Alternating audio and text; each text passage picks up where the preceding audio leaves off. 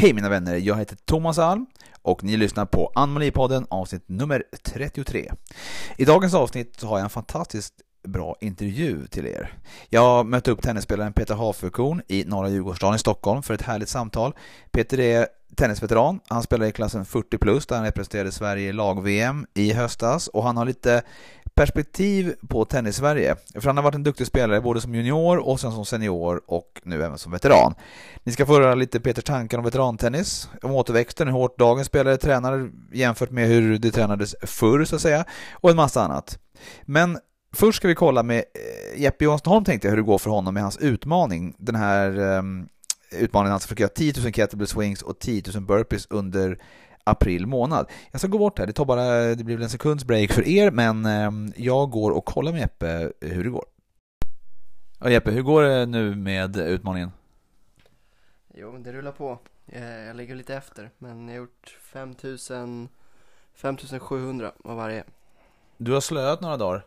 Du hade lite jobbuppdrag och så jobbade du och så med tennis och så, så, så blev det inte så mycket. Nej, det blev väl ingenting med tanke på att jag stod på banan hela dagen så hade jag inte jättemycket energi kvar men eh, men det är lugnt, det tar jag igen. Så 5700 och nu mm. är det då lördag den 18 april och du är klar för dagen. Hade, Vad skulle jag, du ha nu? Om jag skulle ligga i fas skulle det vara 6000. Okej, okay, men det tar du igen imorgon eller? Ja, jag är ledig imorgon, det är lugnt. Ja, grymt. Sen, men, men sen en fråga till, vad, hur känns det i kroppen? Alltså, nu är det väl okej okay, med tanke på att jag inte gjorde några Eh, gjorde några på några dagar där. Men eh, ja, man, man, man, är seg. Man är, man är trött. Man är liksom, eh, ja vad ska jag säga, man är mörbultad. Jag är inte träningsverk någonstans, men man är bara seg. Det är väl. All right, right. Okej, okay, men du, sista frågan då. Hur, eh, eh, alltså kommer du klara det? Ja, det är inga problem. Inga problem alls. Det, det, är bra, men det är bra. Det är bra energi. Jag tycker inte att du har haft en energi så här på morgnarna. Det, det, går, det går långsamt, men det går framåt. Härligt. Ja men bra, då får vi ta en eh, ny dag nästa, nästa vecka får vi se hur, om du fortfarande låter lika positiv då. Ja, inga problem. Ja, det där är starkt på att köra det här för jag blir trött bara av att titta på när han kör sina kettlebell swings och sina burpees. Vi återkommer såklart med en ny rapport från Jeppes utmaning nästa vecka här i Malipodden och får vi se om han fortfarande orkar köra på. Och om han har tagit igen det här han ligger efter nu då. Men dagens samtal eh, som jag hade med Peter Hafekorn så eh, tycker jag att det är kul när man har ett samtal där man eh, håller med varandra om vissa saker och inte håller med varandra om vissa saker och att det kan vara så att man kan faktiskt få lämna ett samtal och eh, ja, men, tycka olika om vissa saker. Och det tycker jag vi är lite dåliga med i Sverige, att det ska liksom alltid tyckas exakt likadant. Man går in i ett rum och man går inte därifrån för man tycker lika typ. Men, eh, nej, men vi hade ett jättebra samtal så att jag hoppas att ni kommer ha lika kul med det här samtalet som jag och när ni, när ni lyssnar på det som jag hade när jag spelade in det. Så här kommer dagens gäst i podden, min intervju med Peter Hafekorn.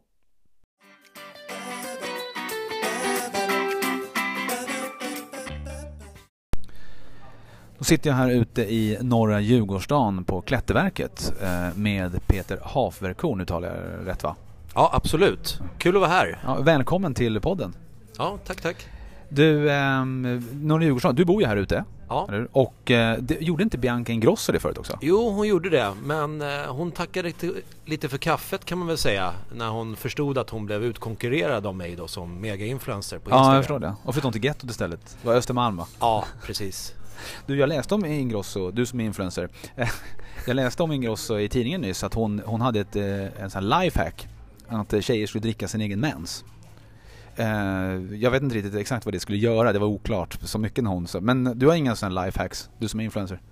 Alltså utan att vara någon så här jätteexpert på dricka mens så tror jag inte att hon får fler ragg på det direkt. Nej, nej jag tror inte. Men du har inga manliga lifehacks? Nej, nej, nej det har jag inte. Jag, jag är en äh, enkel man. Ja, vi får återkomma sen. Får, jag kommer ju lägga till din äh, Insta i, äh, ja, under det här avsnittet då. Så kan man ju gå in sen och följa dig. Det är ju jättekul. För du är som en anti-influencer. Det är ju fantastiskt roligt att följa faktiskt. för du är ju nu, ehm, ja du är ju min ålder. Du är ett år yngre. Ja, född 77. 77 mm. Så att ni som är duktiga på matematik kan ju räkna ut att mm. jag är x antal år. Ja, ja visst. Eh, men man ser det som sagt på, på Insta mycket. Du verkar ju resa rätt mycket i jobbet normalt. Mm, det är fakirflyg och det är det ena och det andra. ja, ehm, precis, precis. Hur, hur, eh, hur är det så här i coronatider? Hur ser din vardag ut normalt? Och kontra hur den ser ut, hur är det nu? Normalt sett skulle jag säga, jag, jag har ju då hemmakontor precis som alla andra har nu i coronatider fast det är ju min normala status. Och eh, 30% eller 40% av min tid är jag ute och reser i huvudsak i Norden då och även lite till Holland och Belgien eh, i jobbet. Mm. Så att det blir en del fakirflyg och eh, 2020 hade jag bestämt mig för att jag skulle göra slut med fakirflygen och planera bättre för jag börjar bli för gammal för att gå upp fyra på morgonen och ta taxi och hålla på.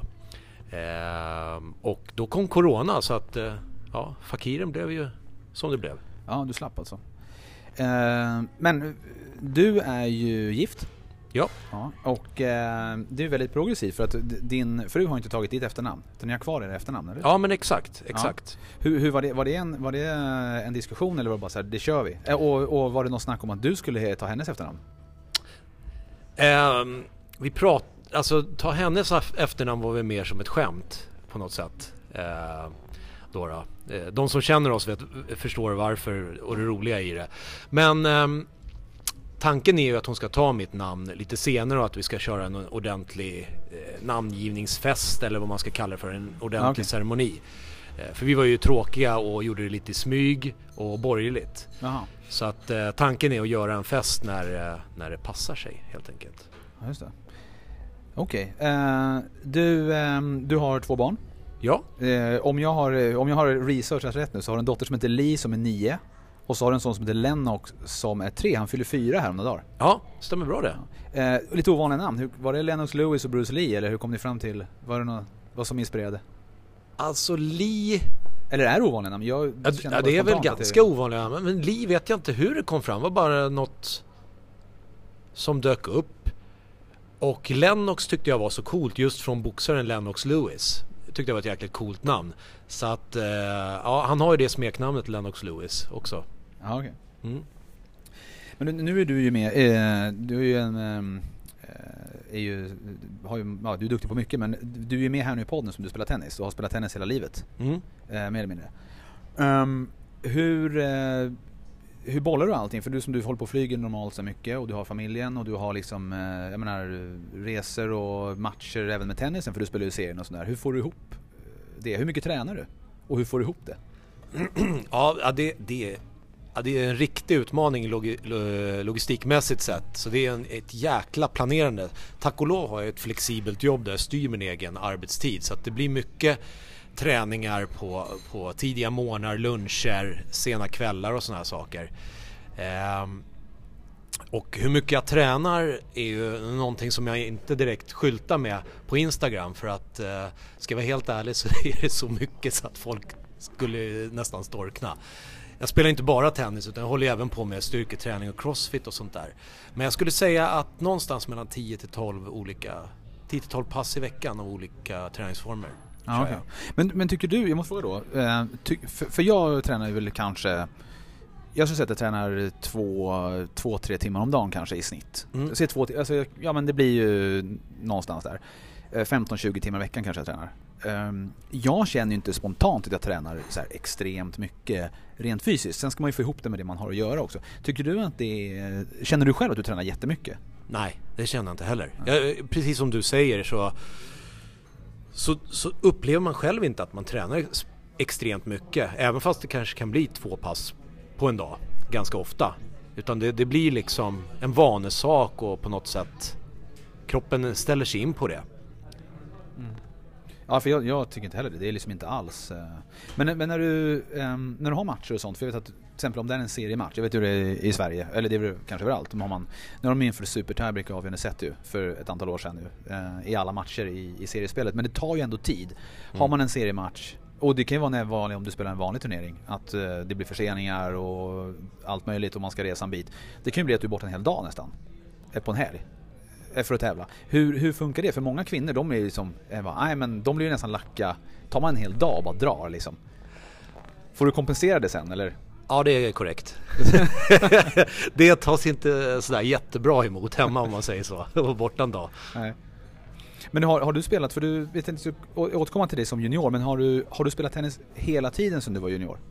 Ja, jag hade ett uppehåll eh, mellan, vad kan det vara, 21, 2021 till strax efter, runt 30, 30, 31 där. Och den perioden, jag kallar det för uppehåll för det enda jag gjorde var egentligen spela någon seriematch för min moderklubb ibland och ja, det var, det var, det var vilda västern Ja. egentligen då. Då Det, gjorde man den annat. åldern är väl, har man, man har mycket.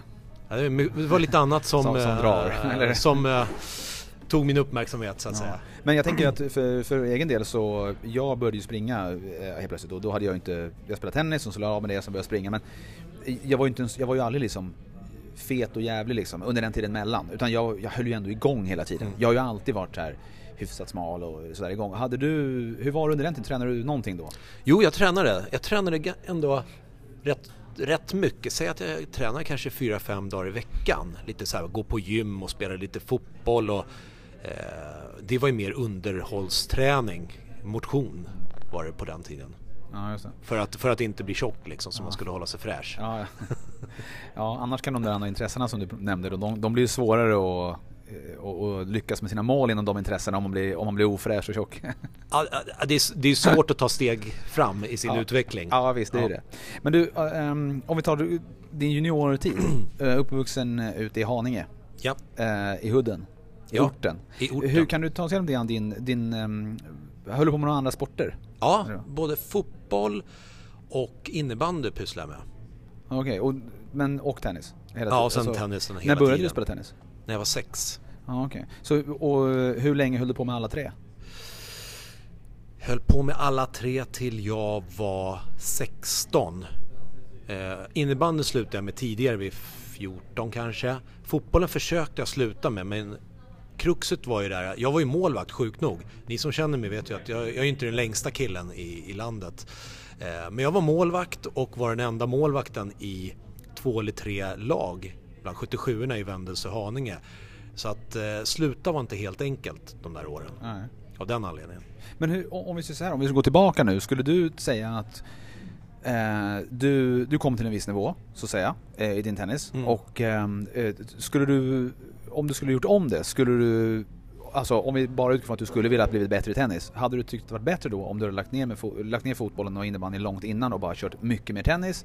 Eller tror du att det var bra att köra fler sporter? Ja, upp till 15 skulle jag ha kört det här racet. Och sen lagt det helt åt sidan det andra och bara kört tennisen. Eh, och kört det på ett litet annat sätt än vad jag gjorde. Eh, Hur då? då? Ja, men skulle ställt mer krav på, på tränare och eh, föreningarna man spelade i klubbarna. Eh, På uppbackning och support. Ja, okej. Men, ehm, okej så du, var, du då, vid, vad sa du, 16 år så var du, det var då du liksom gick för tennisen mer. Vad har du för bästa resultat då? Sånt, eh, om vi säger, bortsett från veteran, Mm. sen när du var, när du var junior. Hur högt, hur bra rankad blev du? Eh, Jag var nia i Stockholm bland 77orna. Det är ju, så det är ju, det är ju med- mediokra meriter på så sätt och lite så här semifinal i DM och hej och hå. Och, och vunnit några tävlingar på lite lägre nivåer då, kategori 4 då 17 de hette på den tiden. Mm, det. Jag tror Ja, det var det så. var Ehm, Jävligt luddigt det där. Ja, jäkligt luddigt. Eh, Men jag var, jag var väl, jag skulle väl beskriva mig själv som juniorspelare. Jag, var- jag var helt galen på banan, rent ut sagt. Det var ju Då har vi liksom... någonting gemensamt. på det sättet att jag skulle ju slå hårt på allt som rörde sig. Okej, det var, det var inte på det sättet. Jag värderade, jag inte, jag värderade inte en poäng utan Nej. jag bara körde. Ja. Eh, och, och det där, det kopplar lite till det jag sa att det hade varit bra att ställa lite krav och förväntningar på på tränare och klubbar när man har folk som Mm. säger att de vill bli bra. Då Ja. måste de få förutsättningarna att bli bra och inte bara låta dem hållas. Ja men det kan jag. Men jag, jag måste säga, eh, jag, jag, säger, jag hävdar ju att vara nio i Stockholm då, det var ju bättre än att vara nio i Sverige nu, hävdar jag. Vi, vi ska återkomma till det, Mm, mm. för jag tror att vi, jag tror vi har lite eh, olika uppfattningar. Men, Um, sen, men sen då började du spela, du gjorde, vad sa du, när, vilken, du, när du började spela sen igen, var det för att du ville börja ta sikte mot att du skulle, för vissa gör det, de börjar träna när de börjar närma sig, för 35 det är 30 för kvinnor tror jag. Och 35 för Ja, herrar som har blivit kan, Jag tror Jag lägsta... tror de har ändrat till 35 för kvinnor också. Förut okej. var det 30. Ja okej, ja. Nej men var det så att du började ta sikte på att ja, men jag kanske ska spela veterantennis sen så att jag kör, jag börjar träna nu inför 35 eller börjar du liksom, du ville spela herrsinglar? Nej, så var det absolut inte. Det var ju faktiskt så här, de här åren när jag inte spelade, eller bara hoppade in och spelade någon seriematch sporadiskt, då tittade jag ju inte ens på tennis på TV, för jag tyckte det var så jäkla tråkigt. Så när Agassi gjorde den här comebacken och vann franska 99, då missade jag det helt. Fan. Ehm, och det var av en slump som jag plockade upp racket. Det var en, var en kompis till mig som gick med i Kungliga. Eh, en tenniskompis som, som sa så här, fan häng med och bara prova och lira lite. Nu har de en drive här Ja. på Kungliga, man kan gå med billigt och sådär. Och jag var så här, jag ska inte börja spela tennis igen, men jag hänger med. Och så hamnade vi på en bana på Kungliga och på banan bredvid så tränade då Fed Cup-laget. Mm. Och där och då kände jag så här, jävlar vad jag har saknat det här. Vad jag har saknat pulsen, intensiteten och bara känna det här, eh, ja känna den här, eh, ja men pulsen. Ja. Och där och då kände jag att nej, nu ska jag fan tillbaka. Ja, okej. Men hur, hur, ehm, hur upplevde du då, eh, för, för då hade du ju ett antal år då du inte hade spelat tennis och så hade du ju en, en feeling för hur pulsen var och så fick du den feelingen igen då, det här att komma tillbaka Mm. till det här. Hur upplevde du då eh, att spela den feelingen du hade för tennisen när du var aktiv då, man ska säga, när du var yngre, innan du la av? Hur var det när du kom tillbaka? Vad, var, vad var skillnaderna? Eller var det några? Eller var det, kändes det som att du bara, okej du var äldre men du klev in i det, förstår du vad jag menar? Eller var det så att, kände du att, åh jäklar vad annorlunda det har blivit? Eller vad var skillnaderna i i en tennisklubb som Kungliga då när du kom tillbaka och spelade mot Mm. hur det var när du var junior? Det var jätteskillnad. Jag är ju uppvuxen som sagt i Haninge, spelade i Haninge Tennisklubb gick och sen i Västerhaninge som är mycket mer de här förortsklubbarna är ju mer inkluderande och familjevänliga och magiskt att börja sin tennis i. När man kommer då till en klubb som Kungliga och har spelat tävlingstennis som jag hade gjort och börjar plocka upp racket och, och liksom går några månader man har tagit sig igenom och känner att ah, men nu, nu, nu vill jag börja tävla och kanske spela något serielag. Det är inte så här att folk står och tar emot den med öppna armar. Utan eh, det är ju snarare det här att, jaha, och vem är du? Mm. Eh, och eh, om du vill lira här så, ja, sitt i båten ett tag. Ja. Så att det var, det var ju faktiskt en, det var ju väldigt mycket upp till bevis. Och det är Ja. inget, och där kan man tycka att om man jämför med andra sporter då, då som Kollar du på Crossfit tycker jag är ett typexempel. Ja, där är man ju direkt familj, från första gången. Ah, ja, direkt. Direkt. När du går in och skriver in på en box. Ja. Då får du en high five och de säger välkommen. Ja. Vi är så glada att du är här. Ja. Det, det är det inte i tennisen Nej. och där har vi mycket att lära, tycker Även jag. på crossfit om man, om man åker någon annanstans. Alltså om man är, Ja. jag har varit i flera olika länder och kört crossfit. De Ja. bara kom in, bara kör liksom. Mm. Det är ju... Ja, jag var på Island och körde här i vintras. Ja. Ja. helt magiskt. Ja. Precis som du säger, bara kom in här, kör. Ska du vara med imorgon? Och, eh, vi ska göra det här och häng med och med. Ja, du vet. I tennisen så är det så här. Ja, lugn och fin. Sitt här på bänken och, och vänta på din tur. Ja, ja jag vet. Nej, men det, det är så. Jag vet inte riktigt varför det är så i tennis. Alltså det är ju, det är ju, tennis är ju på många sätt väldigt speciellt. Mm. Eh, Men, men det är ju någonting med det där. För jag tycker inte det är så i någon annan sport. Jag tycker liksom det är... Okej, om jag, körde lite triathlon ett tag och då var det lite snobberi där. Att man skulle ha en cykel för 150 000 och sånt. Men, men Mm. annars så, det är också inkluderande. Jag tycker Mm. det, tennisen är ju... Det är väldigt udda på det sättet alltså. Ja. Men det är väl kanske också när man är i den här åldern, eh, när man är vuxen så är det ofta, i alla fall i de klubbarna jag har varit, så är det ju så här, det är några polare som har serielaget. Och de vill ju göra det tillsammans. Och då är det ju svårt att slå sig in. Eh, Även om du, kan, om inte du är extremt bra så att de tycker wow vad coolt att han är med. Eh, Du måste ju vara så mycket bättre då. Mm. Men eh, är du inte kompis eller nära kompis med dem, då är det svårt. Det är vad jag... Exakt så är det ju faktiskt. Att det, det är väldigt mycket kompisgänget och, och Ja. man ska ha relation med, med de som är där. Om du inte är extremt bra. Ja precis. Du, när du var, om jag har räknat rätt, jag, jag satt där och försökte räkna på mina fingrar här. Eh, så var du 36 när ni vann näst högsta serien för herrar med Kungliga. Mm. Eh, utomhus. Ja. Och eh, det var lite coolt för jag, nu ska vi upp det, ni hade en vinst, en förlust och två avgjorda. Ja. I den. Ja. Och vann serien liksom. Det är ju helt otroligt. Det, jag trodde inte så, jag tänkte det måste stå fel. Nej men man, det, gäller ju, att- det gäller ju att förlora rätt matcher. Ja, jag menar det. Ja. Ni hade, var en poäng för, eh, före Trollbäcken, men då var du 36. Ja, stämmer det. Hade du börjat spela veterantennis då? Eller var, kände du fortfarande att ja, men jag är tillräckligt bra för att vara seniortennis och så? Alltså jag, jag var ju då lite... väl, som många andra tennisspelare är, man har ju ingen självinsikt. Jag tyckte ju inte att jag var veteran, jag tyckte jag var lite bättre än så. Ja, utsikten är bättre än insikten som du Ja, brukar säga. Som jag har hört det på en Exakt influencers Instagram några gånger. Ja men Ja. det är rätt roligt, rolig resa det där första åren som veteran. Då tycker man så här, "Nej, jag, jag är ingen veteran, jag är lite för bra för det. Och sen så när åren går så inser man att nej, jag är ju faktiskt gubbe. Ja.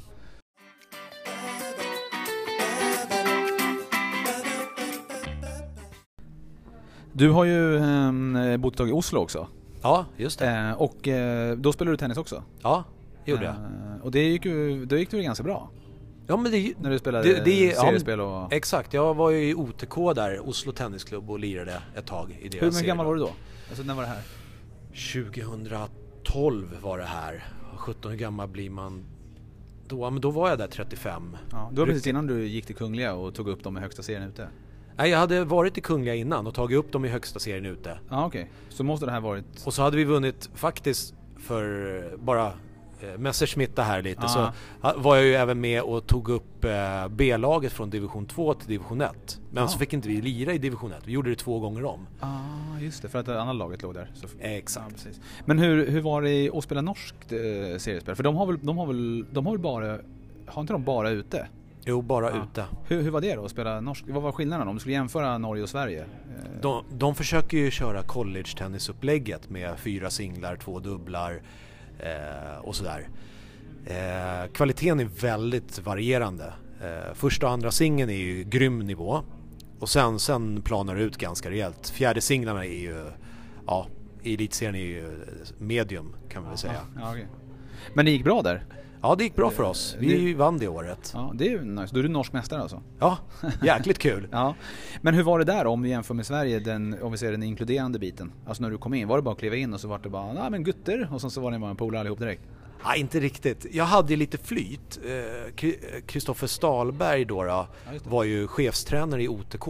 Ja. Så via Johan Landsberg fick jag kontakt med honom. Så då fick jag en liten, trodde jag i alla fall att det skulle vara röda mattan. Och det var det ju till viss del. Det var han som presenterade mig för till eh, laget då med Jan Frode och gänget där. Det var ett jäkla bra gäng. Ja. Ehm, men det var ju verkligen inte så här, ja du är klar, du ska lira. Utan Nej. det var jäkligt svårt att komma in både som svensk och ny med tennisens eh, hierarki och, och ta plats i laget. Ja.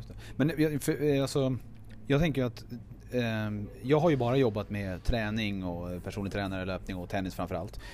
Så jag har ju inte haft ett riktigt jobb, så jag säga. Du har ju ett civilt jobb, ett riktigt jobb. Och Ja. det intressanta, en, en av de intressanta aspekterna med dig är ju att du inte är inne i tennisen på det sättet. Jag är ju liksom i det här, där man liksom, det är lite inavel nästan så här, man, ja, men det har inte du, du är ju inne i tennisen du spelar. Men du inte, det har inte det som din heltidssyssla ju. Nej, nej, Eh, absolut för du är ju influencer och sånt också. Men så har du också, förutom influencer så har du ju ett annat jobb också. Ja, Så du exakt. delar med influencer-rollen. Där jag faktiskt tjänar pengar till skillnad från Ja, det andra. ja, det är ju bra också. Det kan Mm. behövas när man har två barn. jag. Ja, jo tack. Men, men ehm, hur upplever du, om du skulle säga så här, eh, om man drar ett snitt, folk inom tennisen som du träffar i olika sammanhang. Det kan vara både, för jag vet att det, det är ju en sak när man har folk med sina ungar, är ju alltid känsligt såklart. Men folk inom tennisen generellt skulle du säga, hur, hur uppfattar du dem om du jämför med folk du träffar ute i arbetslivet? Är, är det inte, jag, jag, jag, min tanke känns som att det måste ju vara fler dårar inom tennisen i snitt. Du tänker i deras yrkesroller då som klubbtränare eller? Ja, eller hur de, hur, hur, alltså det är många, många speciella människor. Alltså bara, alltså så här, man tycker det är många knäppa, alltså konstiga grejer som händer och det är mycket knäppa människor inom tennisen. Ja det händer ju väldigt mycket, ja det gör faktiskt det. händer konstiga saker där ute på turneringarna. Eh, och det är inte bara, det är inte bara ett nutidsfenomen. Det minns man ju även Nej, på nej, nej. 90-talet när jag var tävlingsledare ute i Västerhaninge på den legendariska Västerhaninge-spelen på Ja, ja. Sportlovet. Ni som är äldre vet vilken tävling jag pratar om. Ja, Ehm, det händer ju väldigt mycket konstiga saker med föräldrar som springer in på banan och ska liksom... Vi hade, vi hade ju domare i alla matcher till exempel. Men ändå skulle föräldrar springa in på banan och läxa upp domaren och... Ja, det var... Det, det hände konstiga saker av någon anledning. ja. Så du, du, du är, eh, jag har inte helt ute och cyklar där med att det är lite speciellt inom tennisen just. Ja, oja, oja. Jag tror att det är så att det, blir man lite knäpp när man kommer in i tennisen eller är det liksom För jag tänker så här, du har ju två barn, Mm. jag har inga barn. Och det jag har tänkt, en av de intressanta sakerna med att skaffa barn, det skulle vara att se om jag också blir knäpp i det att jag bara åh, mina barn, de är mest fantastiska genom att lägga ut så här bilder bara. Det mest fantastiska barnet genom alla tider. Man bara ja fast det är kanske inte helt objektivt sådär. Och man blir ju lite knäpp. Ja. Är det på samma sätt så att man blir lite knäpp när man kommer till tennisen? Eller så att de knäppa människorna dras till tennisen? Jag tror, jag tror att det är två aspekter som driver det här. En är ju att ens barn, alltså i, i tennisen, du är helt naken på banan. Du har ingen att skylla på. Nej. Om du spelar fotboll till exempel, då kan du ju alltid skylla på högerbacken som inte rensar och det är därför det blir mål. Ja, Eller att du har en kass målvakt. Ja. I tennisen så står du där med skammen själv. Eh, eller din eh, son eller dotter står där och åker på rådäng av någon. Eh, och och det, det tror jag folk hanterar lite olika. Ja. Vilket vi märker. Och sen den andra aspekten är ju att det finns ju den här äh, glamorösa bilden av tennis eh, som tv-serien Smash på något sätt eh, driver med. Också Att- för våra äldre lyssnare. Ja men precis, att det är så glamoröst och mycket pengar inblandat vilket det inte är om du inte är väldigt, väldigt bra. Ja. Så att det, det, finns tyvärr lycksökare som, eh, som tror att de ska göra sig en hacka eller sonen ska göra sig en Mm. hacka åt dem. Så de, jag tror att det är de, det är min spekulation, jag kan vara helt ute och cykla. Men jag tror att det är det som driver det här beteendet.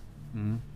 Men, men hur är, alltså, är du en av de här galna människorna? För att jag tänkte, du spelade i Kungliga, ni gick upp i seriesystemet. Sen spelade du i, du representerar väl Enebyberg nu? Ja, Ja, och så var du det. Salkens sväng innan. Ja, Och det här bra det. Du, det var ju typ, det här var ju... Jag gjorde det förbjudna och gick från Kungliga till Salk. Ja, ja, ja, men det måste ju vara... Men det är lite grann som att gå från Real Madrid till Barcelona eller tvärtom. Ja. De kastar in på Det Figo, kastar in grishuvuden och mopeder på banan. Ja, men inga grishuvuden och mopeder på banan kanske, som kastar in när du spelar för Salk. Men... det, det bytet eh, eh, passerade ju inte mina gamla eh, lagkamrater i Kungliga obemärkt förbi. Men de tog det bra. Det var, det var lite gliringar och på en skämtsam nivå. Men, Men du, varför bytte du? eh, men jag hade svårt jag hade svårt att ta tröja i Kungligas 35-lag.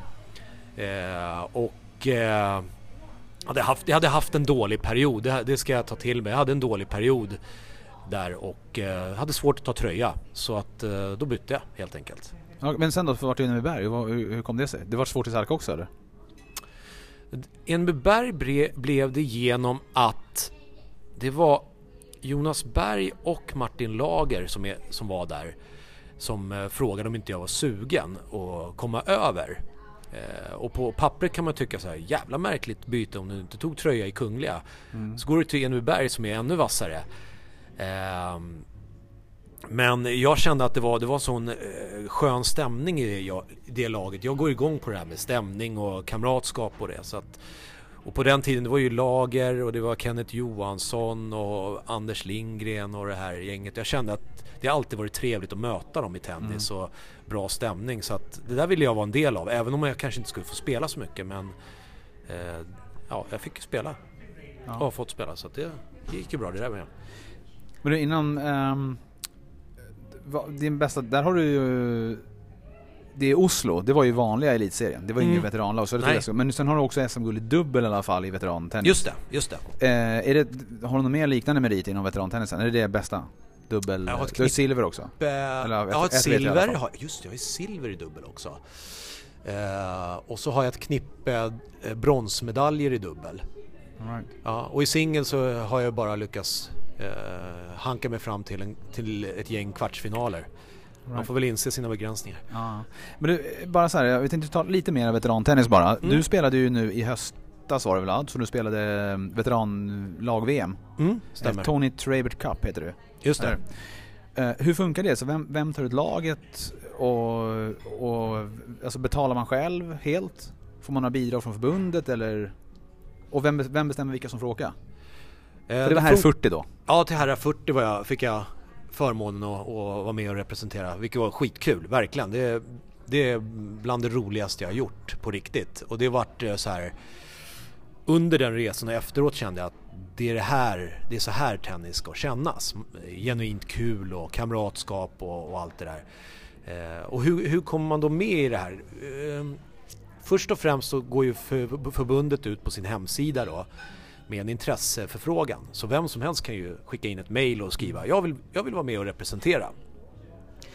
Och då behandlar de de här eh, anmälningarna då i en särskild kommitté. Det här har jag fått återberättat från eh, Martin Lager då, som är ordförande för veterankommittén. Att de tar in alla anmälningar och är ett gäng killar utplacerade, eller killar och tjejer och utplacerade runt om i landet för att det inte ska vara jävigt. Och så tittar de på alla namnen, kollar på resultaten. Eh, så tittar de både på resultat och även på sociala eh, aspekter om, om de här personerna funkar ihop och som ett lag och lite sådana här saker. Okej, sociala. Då vet jag att då behöver jag aldrig söka de andra ord. När man bränt för många broar. Om jag nu skulle vara tillräckligt bra för tennis, vilket jag inte skulle vara nu, det är ju ett som är säkert. Men, men eh, när, när du väl har blivit uttagen, får du något, är det helt man betalar allting själv? Betalar allting själv. Ja. Men och, när ni väl har åkt dit, då är det någon då antar som är lagkapten som tar ut laget? Ja. Det är inte så att ni sitter allihop och bara snackar eller det är Nej. en som bestämmer ändå? Utan i det här fallet var det Andreas Lindgren då som också spelar i Enveberg fast han bor i Karlstad. Så han har ju han har en okej eh, resa till våra hemmamatcher. Ja, ja. Ja. det. Nej, så han var lagkapten och håller ihop det där och fixar träningstider och ser till att alla kommer i tid och har eh, strukit kläderna och, och knäppt gylfen och sånt där så det är ordning och reda till Ja, matcherna. Ja. Men eh, då, då åkte ni, det här var i Florida? Ja. Så det var ju okej också? ja, liksom det var ju skapliga liksom. miljöer. Men då, ni, spelade för, ni hade ju gruppspel först, Mm. då ni hade Frankrike och Kanada. Ja. Och så började ni mot Frankrike. Ja. B- börjar man med singlarna eller börjar man med dubben eller alla samtidigt eller? Andra singeln först, sen kommer första singeln och sen rundar man av med dubben. Ja okej, det var alla matcher så? Ja. Ja. Men då eh, fick ni då förlorade ni båda, de förlorade båda singlarna och du och Oskar Johansson vann 6-3-6-4 i eran eh, dubbel, Ja, första matchen. ja mot Hur, Frankrike. hur, hur var de, Frankrike? Ja, det, det var ju tennisspelare på riktigt. Ja. Det var ju... Eh, det var ju... Eh, det, singlarna in, eh, som vi titt, första och andra singeln, det var både plågsamt och njutning att se på. Eh, plågsamt på det sättet att våra, eh, våra lagkamrater, de fick ju så mycket pisk så att det var ett skämt utan att de spelade dåligt. För de här killarna var så extremt bra. Det här, var ju, det här är killar som lever på att spela ligaspel i Frankrike och Tyskland. Eh, och jag fick höra att deras andra singel hade slagit Arnaud Clément med 6-3-6-2 bara några månader innan. Så det, det vittnar ju om att det är en okej nivå. Ja, jo det, det lär det vara ja. Så att det var, jag, jag såg det när, när vi satt och coachade och så, så tänkte jag så här, här, här kan jag lära mig massor om tennis. Hur de bygger upp och hur de städar av våra killar. ja. Så inför dubben var det ju så här att jag och Oskar gick in och tänkte att ah, vi försöker skrapa ihop så mycket GM vi kan så det Ja. inte blir allt för förnedrat. ja. Men eh, jag, vet, jag vet inte riktigt vad som hände. Men eh, saker och ting satt och vi lyckades vinna. Och, ja, Och då var den död då? För Den var ändå död, hade ja. Men sen, och sen så matchen efter då, då förlorade ni ju 10-8 i Super Tiebreak avgörande. Ah, Men ni vann ju då matchen för att eh, både Robert Samuelsson och Andreas Lindgren vann ju sina singlar där. Så Precis, det var ju 2-1 precis. mot Kanada. Ja. Jag vet inte om jag sa det men de var ju... Frankrike var ju andra sidan ja, så Mm. det var ju tufft det såklart. var tufft ja. Men sen då, då var det 1-1 match efter gruppspelet. Och så var det spel om matcherna 8-14, Mm. eller pla- placeringen 8-14. Just det, just det. Och då mötte ni ju då eh, Turkiet. Ja, Och då stod det 1-1 efter singlarna. ja, Ja, och då var det upp till eh, dig och Oskar igen som ni fick förnya förtroende där och eh, ja. ta dubben. Och det var ju en rätt tight historia. Alltså det var, det var en så svårspelad match. Eh, deras andras... Jag måste bara berätta det. Första singeln i Turkiet, det var ju så jävla komiskt. Kliver in en snubbe då som ska möta Andreas Lindgren. Och ser ut som tagen ur eh, filmen, eh, du vet den här surffilmen Point Break med Ja, Patrick. Swayze. Ja. Han såg ut som Patrick Swayze med så här blonderat hår, riktig surflirare. Och när de ska börja bolla in, då ser vi från, ban, från sidan så här att fan, de, de, de bollar in i servrutorna, vad är det som händer? Ja men då har den här turken föreslagit det för att han vill hitta känslan. Så det ser ju jätteroligt ut. Ja, det, jo det känns ju som att den skulle... Och sen i andra singeln då, då så möter Samuelsson möter en, en, en turk då, en lång smal kille som byter hand mellan höger och vänster. Han skiftar händer beroende på vad han ska göra. Så under en, en period i matchen stod han bara och slog forehand. Det var helt sjukt. Och så bytte han, bytte han händer beroende på vilken typ av serve han ville slå och, och gör det bra. Eh, och det här, var, det här var jävligt starkt av, av Robban och, och, och grisa hem för det var en riktig så här grismatch, bara pannben. Så det var grymt starkt av Robban att vinna den. Och då då, när vi kliver in i dubben så är då den här killen som byter hand, lirar han dubbel med en eh, lite mer överviktig turk. Ja. Och vi tänker ju så här, "Ah, det här ska vi, det här ska vi städa av, inga Ja. konstigheter. Men han som byter hand står och bara slice-servar på båda sidor. Och han byter hand när han lirar volley. Alltså det var helt sjukt. Men han är- lika bra med båda händerna? Han var så ambidextrous heter det på engelska, jag vet inte Ja. vad det heter på svenska men... Det var det sjukaste jag sett. Ja. Och han gör det bra. Ja. Han kunde lira tennis Ja för om jag tar fel hand, då ser man ju Ja, att det är fel hand. Nu Det, det ser ju helt katastrofalt ut. Det, det, det, och man är ju så dålig med fel hand, Ja. tänker jag, normalt. ja, Men, men ni vann 10-5 i avgörande.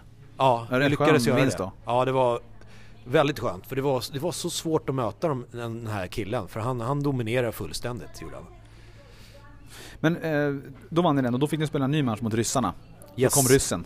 Då kom ryssen. Eh, men då, då spelade inte du? Nej, jag hade åkt hem då. Jaha, var det Då det? hade jag varit borta en vecka från familjen så att då var det dags Oj, att åka oj, hem. Oj, oj. Då skulle du hem och kompensera. Då var det kompensation på hög nivå. så jag fick följa, följa det via WhatsApp eh, då. då. Ja. Mm. Och så sista matchen var, eh, för den, eh, den vann ni va? Den, den mot Ryssland vann ni ju. Ja, och sen så torskade ni sista matchen 3-0 mot Argentina. Ja. Eller de gjorde det. Ja, exakt. Så det var till nia då. Ja. Hur skulle du säga, mm, hur betygsätter du dig själv och laget? Oj, Ja, jag tycker, eh, jag tycker vi gjorde jättebra insats med tanke på att vi hade Frankrike i vår grupp. Vi visste att vi inte skulle gå till eh, slutspel och slåss om eh, de, de finare placeringarna. Så med det, med det utgångsläget så gjorde vi verkligen det bästa vi kunde tycker jag. Ja. Eh, jag tänker så här, ehm, generellt sett om man kollar till bara veterantennisen internationellt så känns det som att det finns ganska många från andra länder som har varit, kanske inte de, det är så här, Magnus Norman är ju lika gammal som jag. Det, det, men han, det är inte så bra som spelare som kanske fortfarande har spelat hela tiden. Men många av de här som har legat liksom 200, 300 så här, som har kört på hela tiden. Och det hade du också kunnat gjort. Du hade kunnat spela tennis de där åren som du hade en paus. Men de har både varit jävligt bra en gång i tiden och de har spelat på ganska mycket hela tiden. Många av dem där verkar ju spela Alltså de tränar nästan, alltså de tränar hur mycket som helst. Det är nästan som man undrar att de, de inte har jobb liksom. Ehm, hur, hur, eh, alltså, hur bra är de bästa? De är väl otroligt bra? Är de inte det? Otroligt bra. Spanjorerna var ju, ja, det, är- det är så Ja. bra så att, eh, ja. För de skulle ju gå in och, och vinna en så här, sommartour, eh, alltså hur lätt som ja, helst. ja, ja, ja, faktiskt. De, de är ju Faktiskt. jävligt bra. Bara, bara som ett perspektiv, Frankrikes etta som, som då vi, vi fick erfara och blev, blev som städade av vår Ja. första singel. Han hade i de här ligaspelen slagit en handfull befintliga topp 100-spelare. Så det är den nivån vi Okej. pratar. Ja, ja. Okej, ja då är det ju ganska... Ja. Ehm, men alltså... När de kan träna så mycket som de kan, och man borde varit jävligt bra, så har de ju tränat liksom så. Det är nästan fusk. alltså, Ja. För dig då. Men om, om vi säger så här då, bara. Om, om det skulle komma en sponsor och säga till dig, vi pröjsar, du får tjänstledigt från jobbet och så pröjsar vi, du får satsa mot 45-klassen på heltid. Du fick verkligen chansen. Hur, bra, hur mycket bättre tror du att du skulle kunna bli då? Än vad du är nu? Alltså hur mycket kan man utveckla när man ändå är liksom, jag menar det är ju Oh. lättare att utveckla när man är 14 liksom, än 40-plussare. Det är en sju, väldigt, väldigt bra fråga. Jag tror... Är det den känslan jag får själv? Jag tränar ju väldigt mycket och, och, och ser den minimala utvecklingen tyvärr. Ehm, trots all den träningen. Jag, jag tror jag skulle bli bättre, men det skulle ju inte vara, vara någon, eh, någon eh, uppseendeväckande förbättring tror jag. Nej. Tror jag inte. Eh, Men, men, men, men om du, vi säger så här om du, för en sak till tänkte bara med veterantennisen, det måste varit några där också som var kassa. ja. Alltså några som bara åker dit för att de är bäst i sitt land och så kan de Mm. bara åka. ja, det var det. det, var menar, det. du, måste kunna, du måste kunna delta från Island till exempel. Alltså, Ja. om, du, om du vill. Eller Ja, om Cypern de- eller något sånt om de så gäng, ja. ja. om de har någon. Och de kan ju vara de. Det, så det måste vara ganska stor skillnad mellan den sämsta och den bästa där. Mm. Alltså, Ja, exakt. Det måste vara en enorm skillnad. Ja men det var ju några landslag som kändes som eh, förtäckta herrresor. Ja. Ja, Och det kan man ju, det har jag ju full respekt för. ja, ja det, det, det, i tycker jag har ett syfte i sig. Ja jag vet, så Ja. spelat som sagt när det inte är typ i Bulgarien eller Rumänien eller Ja. sådär. Det är inte Kazakstan utan det är Florida också, det funkar ju. Men de sista två, mm, två veterantennisfrågorna tänkte jag. Mm. Eh, vad jobb, apropå det du sa med träning och så, vad jobbar du, du på? Eh, för det känns som att många som kör bara så här, de bara spelar på. Mm. Så här, man har sina träningar, man spelar på, man står och så kör man de tränings... Alltså de övningar man har gjort, man kanske kör lite poäng, man slår.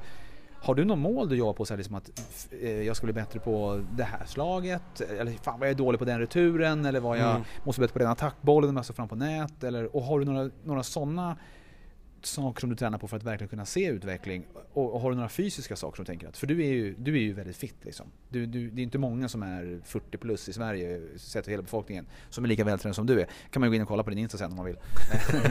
Nej men så är det ju. Alltså, Ja. har, har, du, har du några sådana? Eh, Jag tänker tennisbana och utanför. Ja, känner? absolut. Verkligen. Ehm, Jag försöker ju faktiskt eh, jobba på de bitarna. Eh, Så mycket, det, så mycket det ges utrymme. Problemet är ju lite att den generella veteranträningen består ju av 20 minuter inbollning. Eh, Sen blir det elver underifrån i, i typ 15-20 minuter. Sen servar man och spelar poäng. Ja, Känner igen så- den där Ja, upplägget. och, och en sån typ av träning den, har ju, den, den fyller ju sitt syfte om, om du är ute efter att få lite motion och bli lite svettig och garva och sådär. Men om- du liksom vill jobba på någonting då kanske man ska tänka om. Så jag försöker väl att lägga in någonting utan att förstöra det sociala så att säga med den jag Mm. tränar med. Så jag har, jag har några grejer jag absolut vill bli bättre på men eh, jag skulle, ja, skulle egentligen krävas lite mer handfasta åtgärder. Om du fick välja någonting då som du skulle få så här, du får den här egenskapen som skulle kunna göra att du liksom blir klart bättre. Nu, Mm. bland veteraner. Vad skulle det vara? Har du någon som känner fan, tänk om jag bara hade det där alltså. Då hade det varit... En forehand som jag kan gå in och mosa var som helst. Ja. För du är ju väldigt allround, eller? Du har ju bra Mm. teknik och är allround, men det, du har inget pang. liksom. Nej, jag har inte det här vapnet. Det skulle jag Ah. vilja ha. All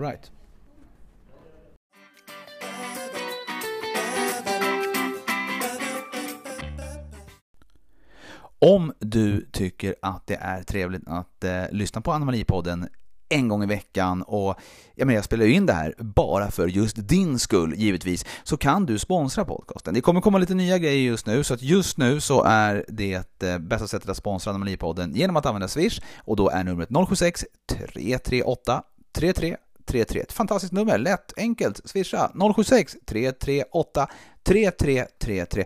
Jag vill också passa på att tacka er som redan har donerat, sponsrat, hjälpt till. För det är mycket som ska göras, det är hitta gäster, det är research, det är förarbete, efterarbete, allt ska läggas ut och så. Och det tar lite tid, så att jag är jättetacksam för de som vill sponsra.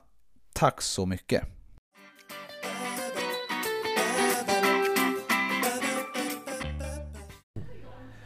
Um, du vet det här, nu var ju då uh, veterantennis, jag glömde faktiskt en sista sak med veterantennisen.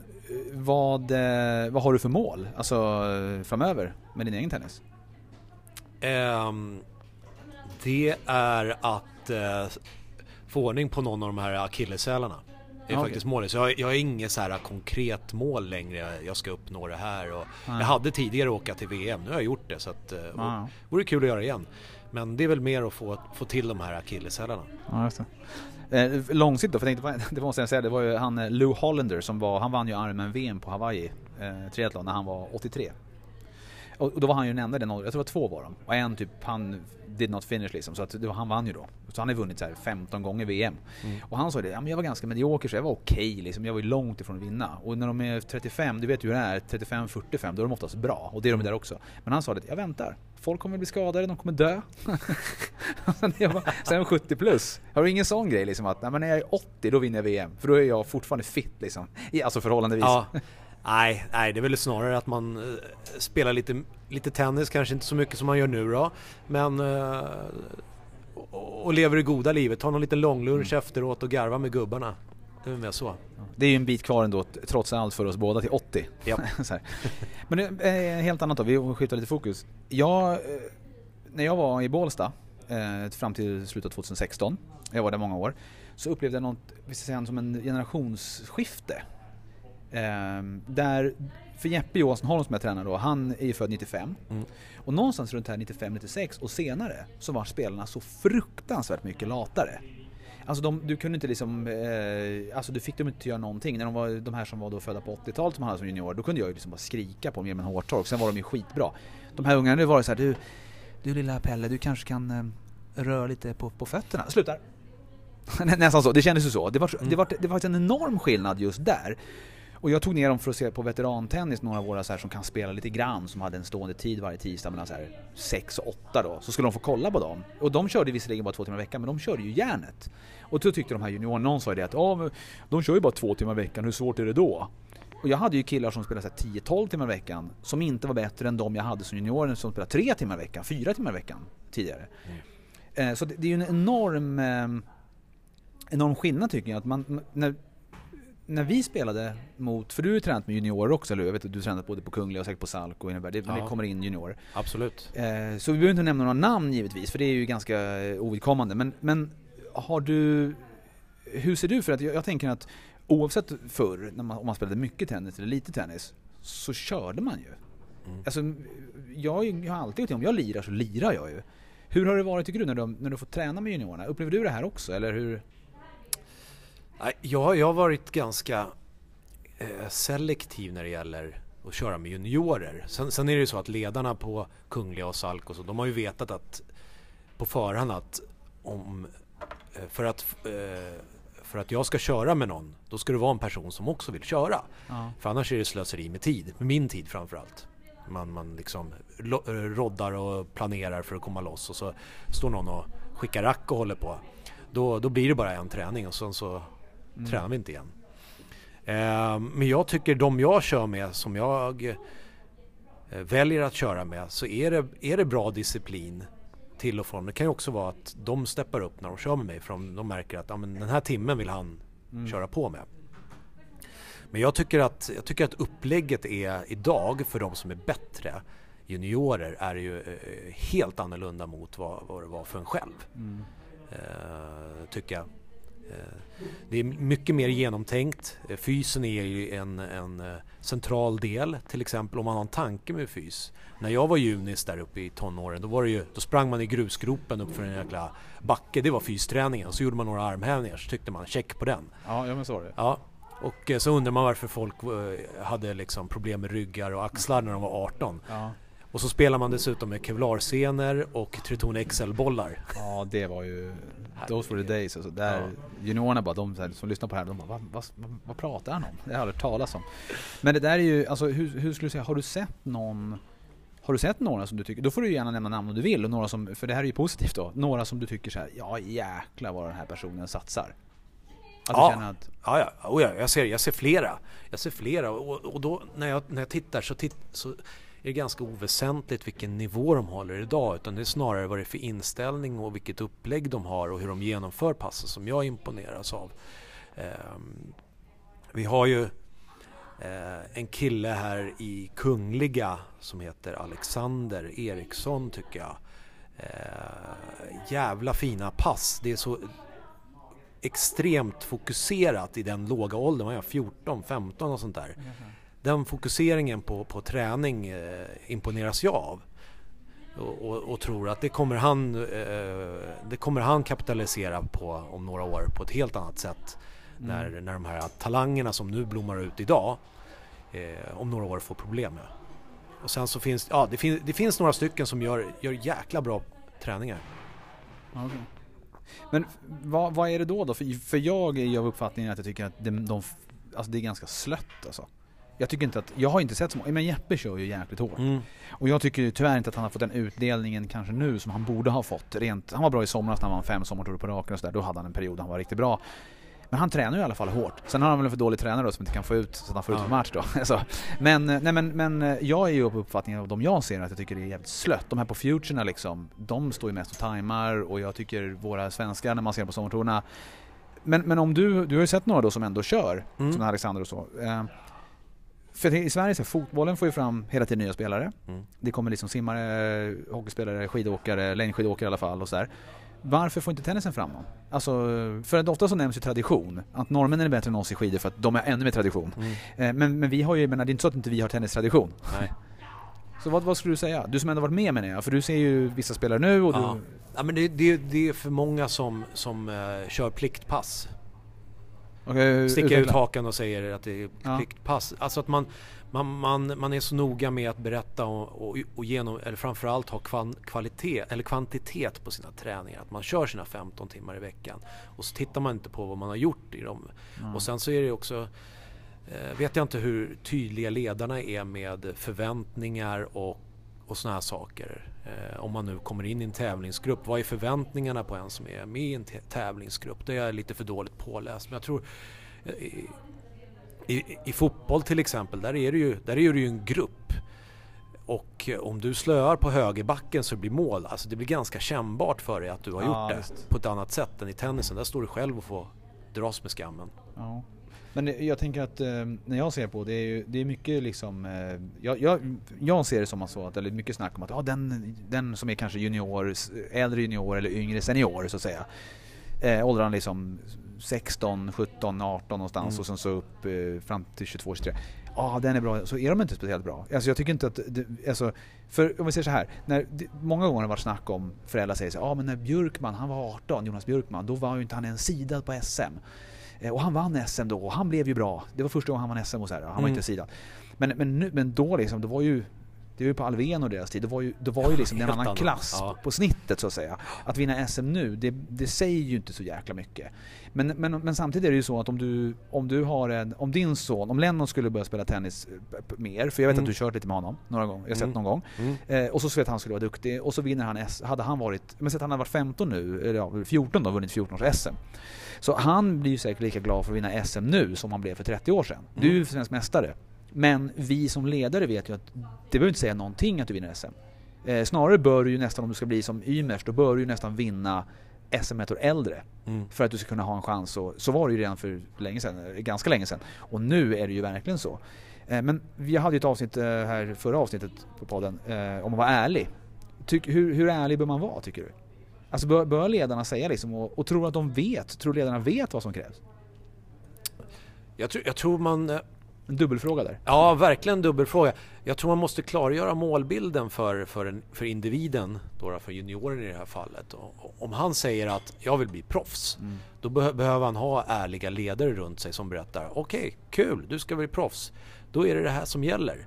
Ehm, behöver vi jobba med de här bitarna och eh, gå in och spela elver underifrån kommer inte hända så här jättemycket på träning. Bara Nej. så att du förstår ja. nivån nu. Utan då måste vi vara specifika i vår träning. Eh, och tittar du på... Eh, jag är ju ganska bortskämd med att se de här elitspelarna, de riktiga elitspelarna. Eh, både Fed Cup och även Davis Cup-killarna. Jag tycker, jag tycker de får oförtjänt mycket kritik eh, Eh, för att de inte har nivå. De, de tränar jätte, jättespecifikt och jättefokuserat. Jag menar Eh, Elias Ymer till exempel, han, stod, han har ju stått, stod ju på Salk under den tiden jag spelade där, 22.00 och tränade surv en timme. Mm. Eh, så de får oförtjänt mycket kritik. Det, det, man glömmer bort är att det är, internationellt är de så jäkla bra och de är specialiserade så tidigt så att hålla på med innebandy och fotboll och paddel och det parallellt tills mm. man är 18, det går inte längre. Mm. Men tillbaka till din fråga. Man måste identifiera vad är målet? Och sen en ärlig, ärlighet och tydlighet från ledningen, ledare att då är det det här som krävs. Mm. Och, och, och, är man inte med på det tåget, ja men då får man sänka ambitionsnivån och kanske eh, ha lite mer plask och leknivå på det då. Men det känns, jag tycker inte det känns, eller men att, att det här görs. Det här säger man inte riktigt. Nej, nej, nej. Men tror du att det är för att man är rädd för att förlora spelare? För jag tänker att om jag är storklubb, eller ja, klubb X och du är klubb Y och så säger jag liksom att nu, eh, nu måste du, du måste göra si och så annars så kan man inte bli bra. Och så liksom säger jag det. Så, då kanske du står och säger nej, nej men det där jävla Alm alltså han, det, han överdriver, så där mycket behöver man inte köra. Och då går du, ja. och så får du, så får du som klubb Y då istället en spelare med sitt ja, klubbnamn efter sig på Sverige topprankingen mm. och eh, och så. Är det därför man, man kanske är, är lite rädd, men det kan ju också vara den här gamla klassiska kulturen av att man inte vill ha dålig stämning. Mm. Det, kan ju bli, det kan ju bli jättedålig stämning ja, om man ställer krav. Det. Men det går lite stick i stäv med din här att du vill ha den här härliga lag, härliga, när du åkte till Florida du sa att det var så härligt gäng och det är så härlig gemenskap. Och. Glädje ger resultat. Ja. Det är ju så. Ja. Eh, men nu, nu var ju vi, nu var vi uh, gubbar. Ja, Glada gubbar som har krigat när vi var yngre också så här. Men uh, det, det, är ju lättare, lättare att springa extra för de man gillar. Mm, ja, men så. Men jag tänker, det är ju, om, om du säger att du skulle ha till exempel då, vi tar igen då, det, din, du har din son och så skulle han mm. spela tennis.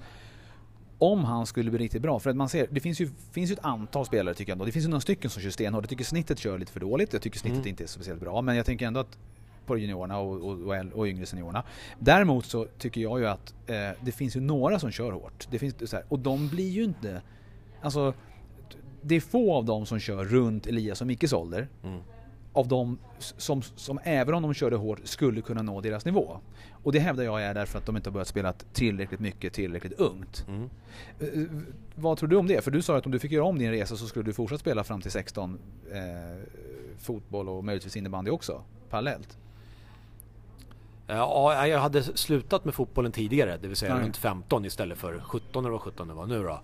Skulle jag nog ha gjort. Men tror du det går? Är inte det sent? Idag går det inte. Nej. Då gick det. Ja. För då var det ju det var ett annat klimat då. Jag menar, om du tittar när jag, när jag växte upp där på sena 80-talet och det, de som spelade på touren då, då hade du ju liksom, det var ju Yannick Noah som eh, typ drog en cigg efter matchen och Karsten Brach liksom som drog en, ett paket cigg efter en match. Karsten Brasch alltså, Ja, vilken jävla lirare. Vilken jäkla lirare. Jag kan ju säga det, Karsten Brasch med två A, S-C-H. Mm. Eh, Karsten Brasch surv. Gå in och you- youtuba det, de som lyssnar på det här, för det var ju fantastiskt. Hans surv är ju otrolig alltså. Han körde även match mot systrarna Williams ju. Okej. Eh, och gick ju in, han var ju avdank, han åkte runt och bara spelade dubbel och rökt som en Porschbindare och han slaktade dem. Ja. Körde ett set mot varje år liksom. Men då var han ju Men- fortfarande 400 eller Precis. Men på den tiden var det ju liksom mer kutym att man, man, man tog sig en, eh, ett par bärs efter matchen och, och man kanske gick på något diskotek till och med och drog på det. Eh, och även, det kunde vi ju se exempel nere i Swedish Open med, med Carlos Moyo och grabbarna från Spanien som åkte över till Båstad och träffade lite galanta damer och Ja. hängde på Peppes mellan matcherna. Det, det händer ju inte riktigt idag för att, eh, på samma sätt. För att eh, idag är det ju atleter. Mm. Ehm, och det gör ju att det ställs högre krav tidigare om du ska lyckas. För att de andra länderna, om du tittar i Serbien och tittar i forna Östeuropa och sådär så börjar de specialisera sig väldigt tidigt.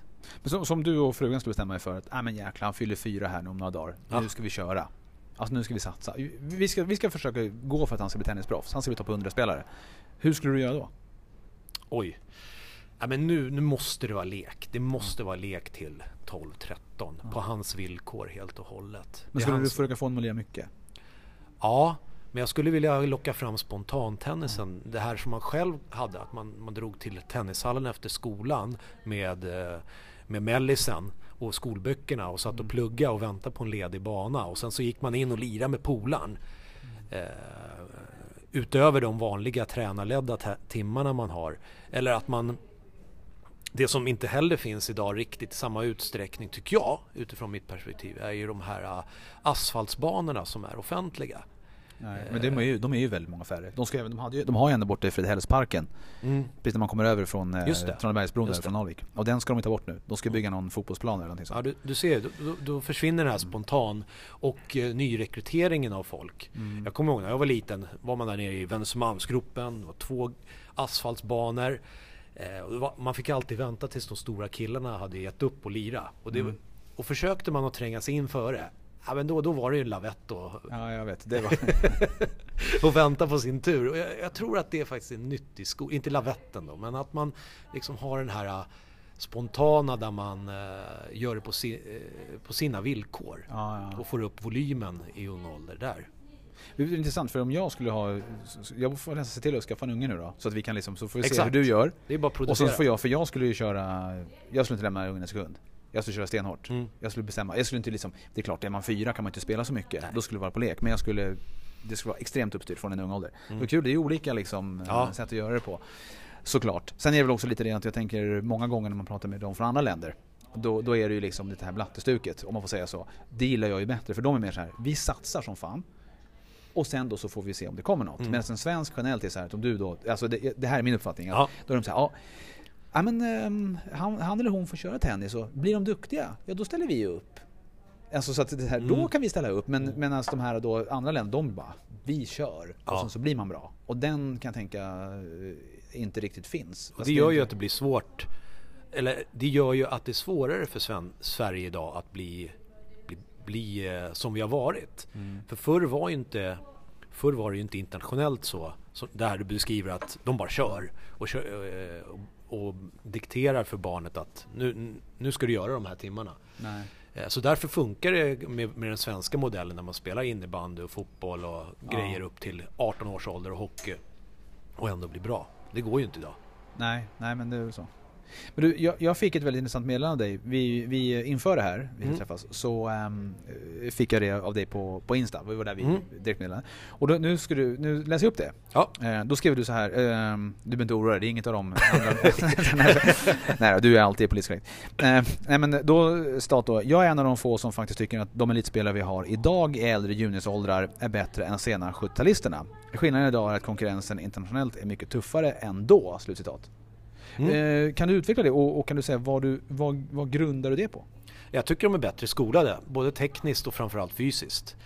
Eh, min generation, vi var ju katastrof fysiskt sett. Det var ju liksom fysträning var ju katastrof. Det var ju bara eh, löpa backe i bästa fall. Det fanns ju ingen tanke bakom. Idag så är det liksom eh, de, de till och med tittar på kosten. Min, min generation var ju så här tre Skogaholmsmackor och lite ost och så O'boy och så drog man till träningen och körde. Gorbis, Ja, Billys och, pizza och så liksom. undrar man varför man blir irriterad och kastar racket liksom. Det finns ju Ja. inget blodsocker i kroppen. Nej, nej. Eh, men, och sen tycker jag när, när jag tränar med de här äldre juniorerna att de har de har en helt, ett helt annat upplägg i sin tennis. De vet vad de ska göra. Vi spelade bara. Mm. De har ett upplägg, en tanke och är bättre på att hantera skitbollar och sånt. Eh, slicear och Mm. lite såna här... Eh, ja, mycket duktigare på det, tycker jag. Men eh, alltså jag tänker, men det är ju våra juniorer, men jag tänker att du tycker att de, att skillnaden att, att de är bättre än då Därför att skill- alltså, men att inte de gör samma resultat som vi då, eller ja, Mm. du och jag kanske inte, men de i vår ålder gjorde, Mm. de bästa, är för att det eh, internationellt är så mycket tuffare Ja, nu. de är så mycket bättre internationellt. Du tror vad det? var då. Ja, ja, jag är helt övertygad. För jag menar, för vad jag har sett så tänker jag så här, toppen, absoluta Mm. världstoppen, eh, inget ont om Bjösse liksom, men när Jonas Mm. Björkman var världsfyra, alltså det, det är ju, finns ju många spelare idag som Mm. skulle varit världsfyra då. Alltså han hade ju inte Mm. blivit världsfyra med det, när han var som bäst nu, så att säga. Det är tuffare nu. Ja. Däremot så tänker jag att eh, när vi spelade fanns det ju inte Futures. Det var ju satelliter och allt vad det innebar och det var ju ett helvete. Tar man en pinne var man ju bra Ja. på något sätt liksom. Eh, och eh, det var inte jag i närheten av. De var ju svinbra som hade en ATP. Eh, så att nu finns det Futures, så att det är lättare att få en ranking, det har det varit det nu. Och också tycker jag liksom att någonstans ner kanske till 200-250 så är det rätt bra, men sen så faller det ganska rejält. Eh, och 400 till 900, det är inte så jäkla stor skillnad. Att vara rankad 900, så här, det kan ju mer eller mindre vem som helst bli. Alltså, jag tänker ju, för att jag gjorde nämligen, när du sa det här, jag satt jag på tåget när jag skulle åka hit. Och då gjorde jag en liten koll. Det är lite intressant, jag vet inte om du tycker det, och jag vet, Ja, kanske alla på. stänger av här. Men då tänkte jag, då jämför vi de som är nu, eh, yngre seniorer eller juniorer, mot 20 år sedan. Mm. De födda. Och då blir det då så att den, vi har ju Elias Ymer nu som är 105 i vär, eh, vart, vart 105 i världen. Han tappade lite nu tyvärr. Ja. Men han var 105 som bäst för något år sedan. Eller när det var. Och då har vi då 76a, det är ju Magnus Norman då. Mm. Så där var vi ju bättre för Kan man ju säga. Ja, ja. Eh, oavsett om Magnus Norman inte hade varit lika bra idag så hade han varit bättre än 105 skulle jag tro. Mm. Tar du sen då eh, 97 mot 77 ja, eh, di- din årgång. Då var det ju, jag kommer inte ihåg riktigt vilka det var, men jag vet att Fredrik Jönsson var 105 och Robert Lindstedt, det tänker man han var ju 309 i singel. Så hade du Timfjord där som var i de Just det, han låg faggen också. 230 eller något sånt där. Mm. Och där är Carl Söderlund som är 387 Mm. Den, enda nästan av de här, jag, jag, jag kan dra lite snabbt, den, den enda var ju Micke Ymer ju, har ju varit, eller om han är nu, 67 Mm. Men då hade vi ju Zettergren och Renqvist, Johan uh, Zettergren och Björn, de var ju 130 respektive 146. Så de var ju lite sämre men ändå bra. Eh, jag- Det finns säkert någon jag glömmer nu men jag bara, det här Ja. var ju på rak arm på tåget. Ja, så jag, ja. Sen har du då eh, Kalle Friberg som har varit 631 som bäst, som är 99 Då har du 79 eh, Det är ju, eh, vem är det? 79 är jag rätt dålig på. Där var, hade jag Nej, nog... där, är- det var mellanårgång. Ja, Det hände var inte så det, mycket där. Nej, så där, Det har ju, ju- där har ju de... Jag kommer inte ens ihåg vem det, Det var, var, där. de blev, det, blev ett, det var ett knippe spelare som blev bra college-spelare. Riktigt bra college-spelare. Ett av dem Robert Gustafsson, Kristoffer det. Stalberg. Det var Johan Lindqvist var också duktig. Just det, de. Men då, Ja. för jag kommer inte riktigt på vem jag skulle... Men där är ju, där har ju då, nu har vi Kalle Friberg som är sex, vart 631, jag vet inte vad han är exakt nu. Sen har du ju 80 mot 00 och nu börjar det, för då hade vi Jakob Adaktusson. Mm. Han var ju 214 som bäst. Mm. Och där har du nu, du har Gyttberg, Grevelius, Örnberg, Garpered, Klöv Nilsson, många kungliga killar och så är det Gyttberg då, eh, Gyttberg. Jag vet inte om det är någon, jag missar någon 00 nu. Men, men det är det, det gänget och de är ju... Jag har ju svårt att se att någon av dem blir 214. Ja. Alltså det, det, det alltså, menar, och inget ont om dem, jag gillar ju alla dem, det är ju bra, men alltså jag, jag tror att det blir tufft. Ja. Ja, men det, det är lite så här, om man tar Magnus Norman till exempel, han vann ju faktiskt Orange Bowl när han Mm. var 14-15. Så det var han var ju exceptionellt bra tidigt. Mm.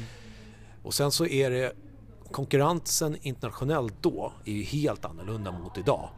Eh, Ja, ja, ja, men alltså... Helt måste, annorlunda. jag måste bara säga, jag har två kvar. Jag har Mm. Andreas Vincugera är 80, 81 Mm. Han var 33 i världen och så, då är det Gustav Ström som har någon pinne och Kevin Mm. Shahood då. Mm. Och sen så no- 82 är det ju Pimpim då som var 9 och Filip Ripper som var 194. Ja. Och då är det Ross Weibull som satsar hårt ändå och Sebastian Aboud och de här. Jag vet inte exakt vilka det är. Det är han eh, killen, Mm. det är någon kille från, vad hette han som Jeppe mötte? Eh, Efter namn Oskarshamn där. Ja, från Heinonen, från Växjö. Eh, Sådär. Men de, det är ju inte liksom några 9 eller 194 kanske. Nej. Men, men, men är det liksom, tror du att det är så stor skillnad? Ja, För att jag tänker... internationellt är mycket tuffare. Nu är inte jag så, in, så jätte, jätteinsatt, det ska jag i ärlighetens namn säga. Men jag upplever att internationellt sett är, konkurrensen mycket skarpare än vad det var eh, när min generation klev upp. Och, och det är ju också lite så här, jag har ju sett alla de här killarna när de tränar på den här tiden. Mm. Alltså det, det, det är inte alls det, den, den, det upplägget och, och disciplinen som de här killarna, Friberg och de har. När jag ser dem på Good to Great när de tränar. Det är kanonupplägg och eh, jag tycker de är grymma. Jag, jag tycker generellt sett att eh, måste utgå ifrån det urvalet och vilka de tävlar mot internationellt. De, det, det, det är sådana upplägg som de har. Så att, nej, jag, jag tycker inte de är sämre. För, för många av de här, jag har varit ute, för när jag, jag snackade med Linus Eriksson i podden Mm. för ett par avsnitt sen. Och, eh, ja du känner väl kanske Linus? Nej, jag gör nej, inte det. Nej. nej, han är ju tränare. Det är bara ett bekant namn Ja, men han är ju lite, han är för ung. Ja, Han är, han är 89, eh, 89 ja. men, eh, så, men han ehm, sa ju då att han hade varit, jag vet inte om det var i podden, jag kommer inte ihåg när det var mellan, men han sa att han har ju varit, hade varit på 40 någonting Futures som tränare. Mm. Och så sa han då, han snackat med Magnus Enneberg på Kungliga och då hade de sagt, ja, fastän du måste vara en av de mest som har varit på flest Futures som tränare. Eh, kanske Almen då hade Enneberg sagt och då räknade vi och jag fick hjälp av Jeppe för vissa av hans tävlingar har inte jag varit med på. Så Ja. jag kommer inte ihåg alla. Han har ju stenkoll Jeppe. Men jag har ju varit på 74 tävlingar då. Så jag har ju varit på ett och ett halvt år totalt på, Ja. på Futures. Men, men vad jag upplever är att de som är 400-500, alltså många av dem, är inte speciellt bra. Det känns som att man blir lite lurad av att det smäller så mycket mer nu. Mm. Alltså det går så mycket snabbare. De, de, de, alltså det är så många nu som kan slå jävligt hårt. Det, det så vissa killar du står och ser, de bara jädra man tänker så här. Alltså Jeppe spelar lite mer gnetigt och så rullar sin forehand. Jag vet, Ja. på sommartouren en gång så står någon och tränar och tänker fan de här har blivit bättre. Alltså Jeppe kommer ju, han kommer inte ha en chans alltså. Jädra vad bra det ser ut. Det var någon som, jag vet att, det var Anton Örnberg kommer jag ihåg i Värnamo, han mötte någon. Ja du känner ju Anton säkert Mm. från Kungliga. Oh ja. Och då, och då spelade han med någon och tänkte jädrar vad bra det ser ut när de stod och tränade. Och sen mötte Jeppe honom i finalen och vann ju så här 0-1. Mm. så att, men, men det, det är som, för då kommer inte han åt riktigt så att säga va. Eh, och det, det känns som att det blir mer, för tjejtennisen var ju, är ju ofta så fortfarande tycker jag, att man någonstans står och pangar till varandra så bara, åh jädrar vad bra de är. Men jag Mm. hävdar att Jeppe skulle vara världsetta bland damer liksom. Så att jag menar, det är inte, det, det blir ju annorlunda när spelet kommer igång. Mm. Tror du att man blir, inte att man blir lite så här fartblind av att de slår hårt? Det här liksom att, ja Brydolf, han var så jävla bra. Man bara säger, ja fast han slog jättehårt men... Ja. Alltså- ja, men jag tycker de här killarna som är ute och, uppe och kämpar där och försöker göra det, det är ju mycket mer atleter än vad 70-talisterna var. Ja. Nu, nu är Norman Enqvist och Johansson, de var ju eh, extrema Mm. exempel. Men, men tittar du under det egentligen så, så det är inte atleter på samma sätt som de här killarna. Jag tycker de är grymma. Ja. Det är ett helt annat tänk, kring eh, fysen och upplägget. Ja. och det grundar jag min tes. Jag tycker, de är, jag tycker de är bättre än vad den här generationen var. För att Ja. de tävlar mot deras konkurrenter är bättre än Ja, vad den förra generationen var. Ja men jag tror olika, men det är intressant ändå att säga det. Jag, jag, har, inte, jag har inte tränat med dem själv. Alltså, Mm. det, du spelar ju ändå. Mm. Jag har inte spelat på så länge och jag har märkt det framförallt nu att jag har blivit, som jag springer mycket ultramaraton och sådana där saker, Ja. springer så mycket så jag har blivit, och blivit äldre. Det har gjort att jag har blivit ännu äldre snabbare så att säga när det gäller snabbhet. Ja. Jag kan inte springa upp för en backe. Om jag och Julia springer liksom rush upp för en backe, då springer hon ju ifrån mig som så stod still. Ja. Och det hade ju inte hon gjort när jag var som aktiv, för då var jag, jag är ju mannen då liksom. Eh, så att jag skulle inte kunna gå in och spela med dem. Nej. Jag ställer mig fem meter bakom baslinjen, då får jag stå och spela med Jeppe. Och spelar vi två timmar och jag är med och spelar i ett hörn så är jag ju helt förstörd sen. Så att det, det är klart det skiljer. Så det är intressant det är som att du ändå tränar med dem. Men, ehm, jag tänker så här då, för, i och med det här med ärlighet. För, för att ehm, om man jämför så här så, så skulle jag säga att många de här, i och med det här att man vinner SM och man kanske inte är så bra fast man vinner SM nu. Mm. Så tänker jag så här att det är så konstigt för att eh, det, det är svårt tycker jag att, att- vara ärlig i det att Alltså har du en spelare som är 20 år som bara, jag brinner för det, det är så jäkla kul och allting. Och så tycker de att, ja men ja, mitt mål är att bli topp 200. Jag pratade om det i förra Ja. och jag bara så här, men det blir han ju inte. Han, den här personen blir ju inte topp 200. Det, Mm. det, som, han, det är inte större chans att jag ska bli det, det finns inte. Och, och jag vet att, för jag håller på att träna folk i maraton till exempel och skulle jag säga till någon som kommer och, jag menar jag gör ju alltid ett sånt långinstruktion, jag gör ett sånt upplägg att vi går igenom deras mål och deras förutsättningar och så ibland har de lite skev uppfattning vad de ska klara eller åt båda hållen att de, sådär. Men då kan man säga det och så tycker de, ah, okej. Mm. Varför, jag menar skulle jag ha en junior som är 20 och som vill bli maraton, motsvarande då bli maratonproffs och så är då svenska eh, maratonrekordet 2.10.08 på maraton då, alltså Ja. det är till bästa tiden. Och så springer då en 20-åring eh, maraton på, på 4 timmar och 20 minuter. Och det är den bästa. Då skulle inte jag säga så här, jo men du, du kommer nog bli proffs. Men lite så känns det ju i tennisen. Ja, Ehm, alla tror ju att de ska bli proffs. Ja, och ingen säger, de vill liksom inte förstöra deras illusion så ingen säger någonting. Men vore det inte kanske bra bland liksom, varför inte? Alltså så här, jag skulle ju som förälder vilja veta innan jag lägger ner allt, det kostar ju ändå en slant. Mm. Alltså om man inte har obegränsat med pengar menar jag. Mm. Borde vi, alltså, är det, för jag får ju bara höra att jag är dum när jag säger Ja, vad är det de säger? Ehm, 70% av det du säger tolkas på hur du säger det och inte vad du säger. Ja, Så jag vet inte hur du förmedlar budskapet kanske. Nej, men det, kan vara, nej men det kan vara, det tror Ja. jag ligger, det ligger någonting i. Jag vet, jag har fått höra det från Jeppe och Julia att ja men det där, när du sa det till den personen då spelade det ingen roll vad du sa för att du sa det på ett sånt sätt att Mm. ja, den, den, jag får ta till På med tal den. om ärlighet. Ja, jag får, ta, jag får ta till med den. Ja men det är bra, jag vill ju ha det. Så. Ja. Ja, men det kan vara det då kanske. ja jag, tror man, jag tror på tydlighet och att man får rannsaka sig själv. Har jag varit ärlig och tydlig? Jag tror det blir surt i slutändan att ha en förälder som bara som kommer och säger jag har släckt ut så här mycket pengar på något som inte har levererat.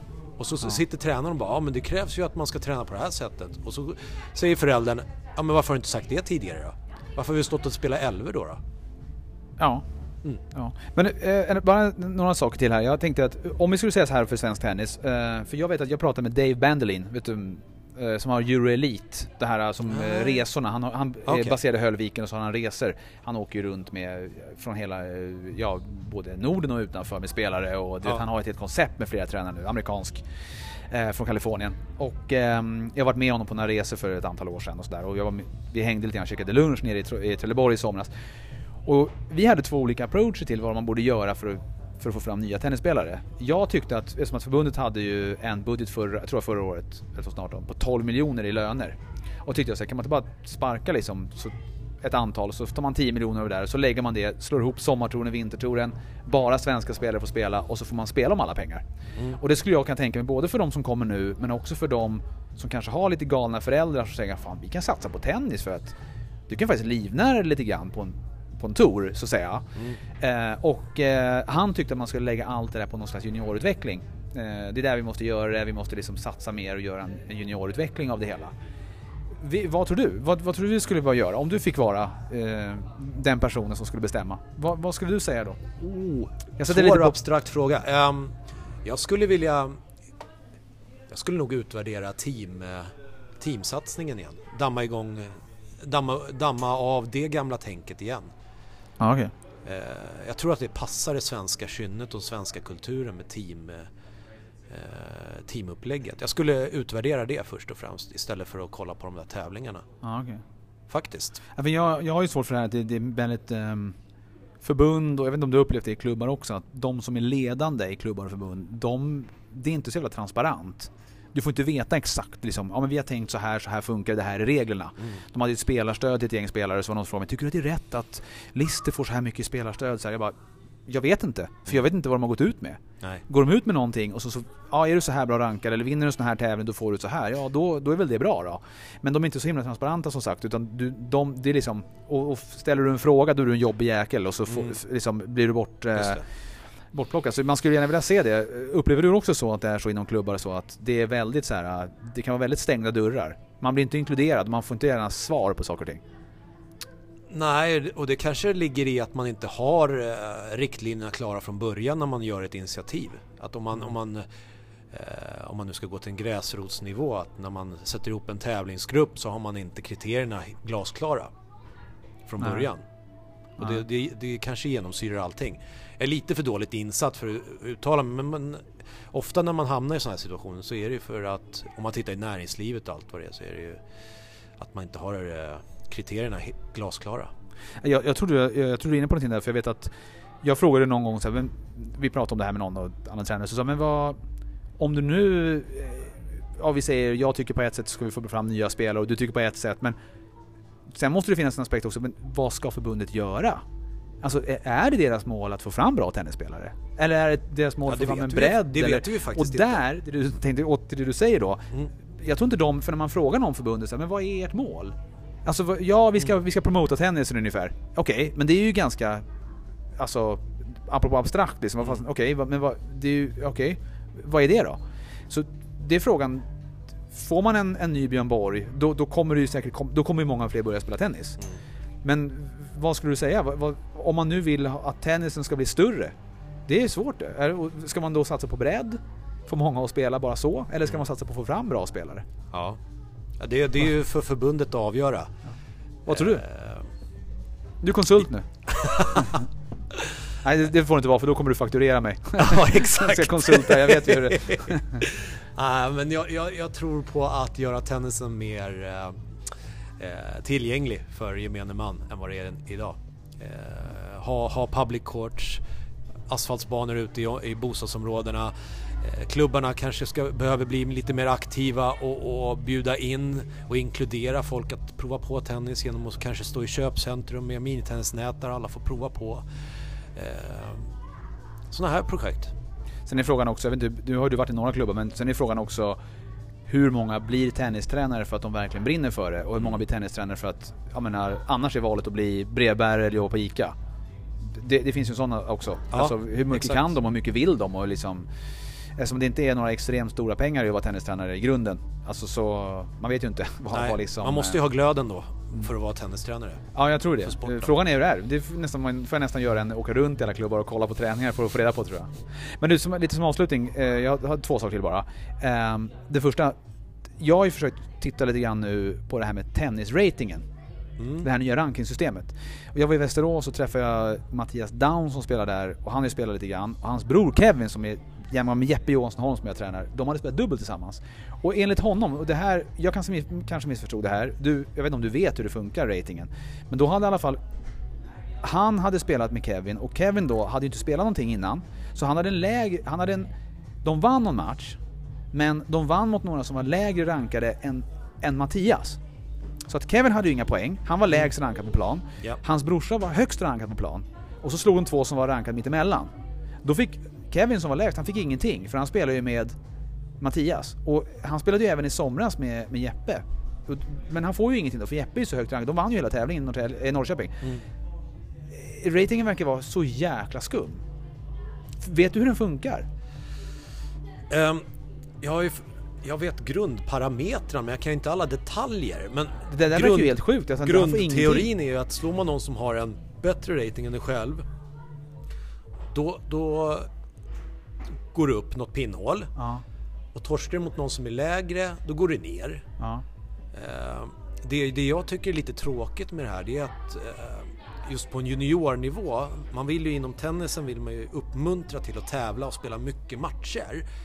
Och eh, med, med de här två, nu förenklade jag grundtänket väldigt, väldigt Ja. hårt där Ja. med tennisrating, men har man ett sånt upplägg så känns det som att gör du en bra match och slår en bra spelare då kan du ta det lugnt ett tag och rida på den och bara spela bara tävla uppåt för att Ja. inte riska någonting. Det måste liksom finnas ett incitament för att tävla mycket.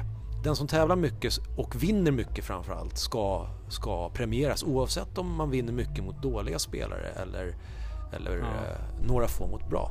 Tycker jag. Ja, man kan tänka sig det att om vi nu ska bli bra i tennis igen Mm. så vill man ju ha att folk ska tävla.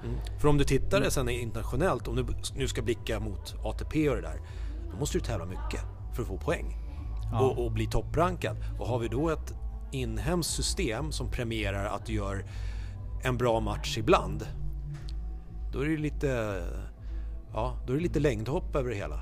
Ja, men förra systemet hade ju sina, sina flaws, det ska gudarna veta. Men det var i alla fall, där var det ju bra ändå att spela mycket. Jag vet att, och det är det man vill ju, för att jag kollade när jag var ute i Bålsta så skulle jag försöka få mina spelare till att tävla mer. Då kollade jag på en kille, han hade så här 22 matcher på ett år. Nu vann ju inte han så mycket men Mm. så hade vi Kenzo Koistela Larsson då som är från Västerås. Och han låg så här topp top 12 i Sverige, något sånt där. Ja. Och han hade ju så här 75 matchspelare. Så hade du Gustav Ström som var Sverigeetta i sin ålder. Och han hade så här 101 matcher på grussäsongen.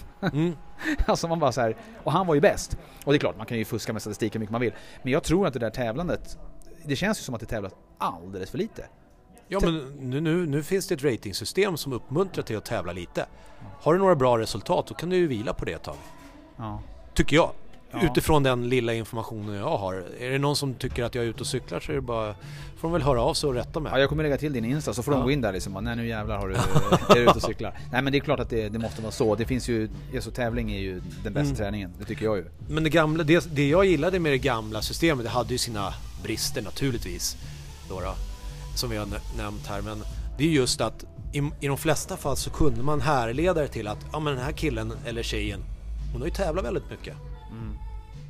Och har mycket poäng. Och det tycker jag är fair. Ja, Det tycker jag är fair. ja nej men visst. Mm. Så är det. Och Det eh, här i Sverige är det annorlunda från är internationellt. För där kan du ha mycket poäng bara för att du har råd att tävla året runt. Ja. Här har du ju, alltså är du inne i tennis och har råd att tävla, då kan du också tävla mycket. Mm, exakt. jag tycker de kanske borde göra. Du, en, en liten fråga till nu. Jag, som jag, jag försökte verkligen, jag har googlat, jag har suttit och letat efter det här. Jaha. När du var i Västerhaninge, Ja. då hade ju eh, Göran Sund som var tränare där, då hade han massa, det var massa bilder på den här eh, restaurangen där? Eh, eller shopdelen. Och jag vet, koll på de där? och jag vet att du var med i, var inte du med, nu heter det kanske inte skönhetstävling, men typ. och du gick vidare också. Ja, nu får du berätta. Jag försökte vad googla varmt det blev här inne. jag försökte googla upp det men jag, hitt, jag hittade det hittade inte. Ja, just det. Ja, men det var ju de här åren då man kanske inte spelade så mycket tennis då, då och gjorde andra saker så var jag med i en tävling som hette Sveriges man då. Och då på den tiden hade du blonderat hår också? Nej, det var faktiskt innan jag hade blonderat Ah, hår. okej. Jättefint var det. Ja. Väteperoxid i håret och solbränd, det var ju toppen. Det finns fina bilder på din Insta där. Ja, men vad sa du? du, du år, ja, okej, Sveriges man sa du? Ja, ja. så var, åkte man då, först var det uttagningstävling på gamla Tegelbruket i Täby, den här nattklubben. Tegel ja. Ja, ja, ja. Där, där har man lovat grejer alltså. Det är inga konstigheter. Ehm, ja, så fick man ju gå där i kallingar och bara överkropp och det var grejer och ja, herregud. Och sen så gick jag vidare därifrån och då var det ju final då på en Finlandsbåt i stor stil med Anna Bok som konferencier. Bara en sån sak. Ja, bara det. Bara en sån sak.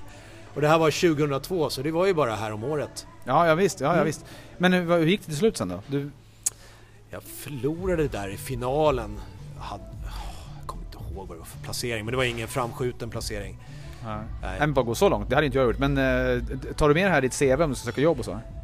Ehm, jag försöker väl kanske ligga lågt med det men eh, så kommer det såna här som du som nosar upp grejer ibland. ja, men jag minns ju det här från då, det var någon som sa det att ja, men han har gått vidare liksom och jag bara så här, jag ha- hade det i bakhuvudet att det var så. Ja, men vad trevligt, för det var Ja. ju någonting. Eh, du, är det något mer du tycker nu när vi ändå sitter här eh, innan vi avslutar som du tycker att vi inte, att vi inte tagit upp som skulle vara intressant? Något mer du vill säga eller något mer? Oj. Ehm, ja men jag skulle vilja passa på att eh, uppmuntra alla, alla tjejer där ute som eh, kommer in i veteranåldern att plocka upp racken och lira. Det är superkul.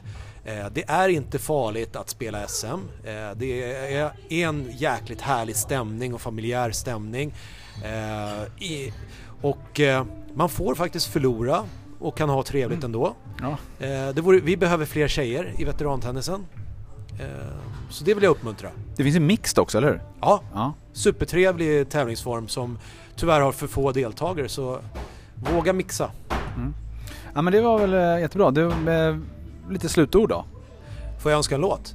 Ja det får du verkligen göra så går vi ut med den. Ja, Får, jag- får, ja jag gissar på typ 80-tal eller 90-tal eller? ja men vi tar en gammal 90-talsdänga som påminner mig om tiden då man eh, hade falsklägg, gick på Dailys undervåning i Kungsträdgården eh, och drack kvällens öl. Och lovade något kanske här och där? och lovade lite för mycket och höll alldeles för lite enligt gamla regler. Eh, Return of the Mac med Mark Morrison. Oj oj oj, det är bra. Eh, tack så jättemycket för att du ville vara med Peter. Ja men kul att få vara med. Tack.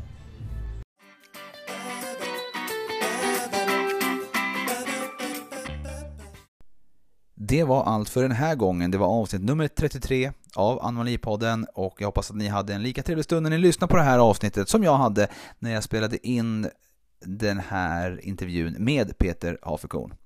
Peter är eh, väldigt eh, rolig på Instagram också. Jag kan ju råda er till att följa honom. Han heter Havrekon. Jag kommer lägga in den länken eh, på, ja, i texten under det här avsnittet.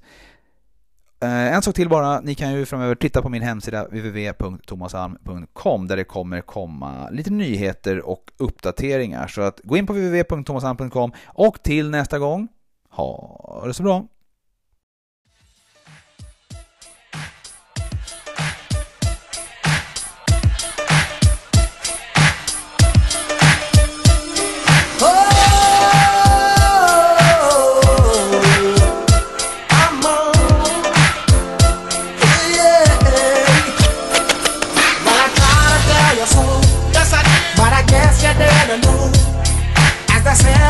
Goes.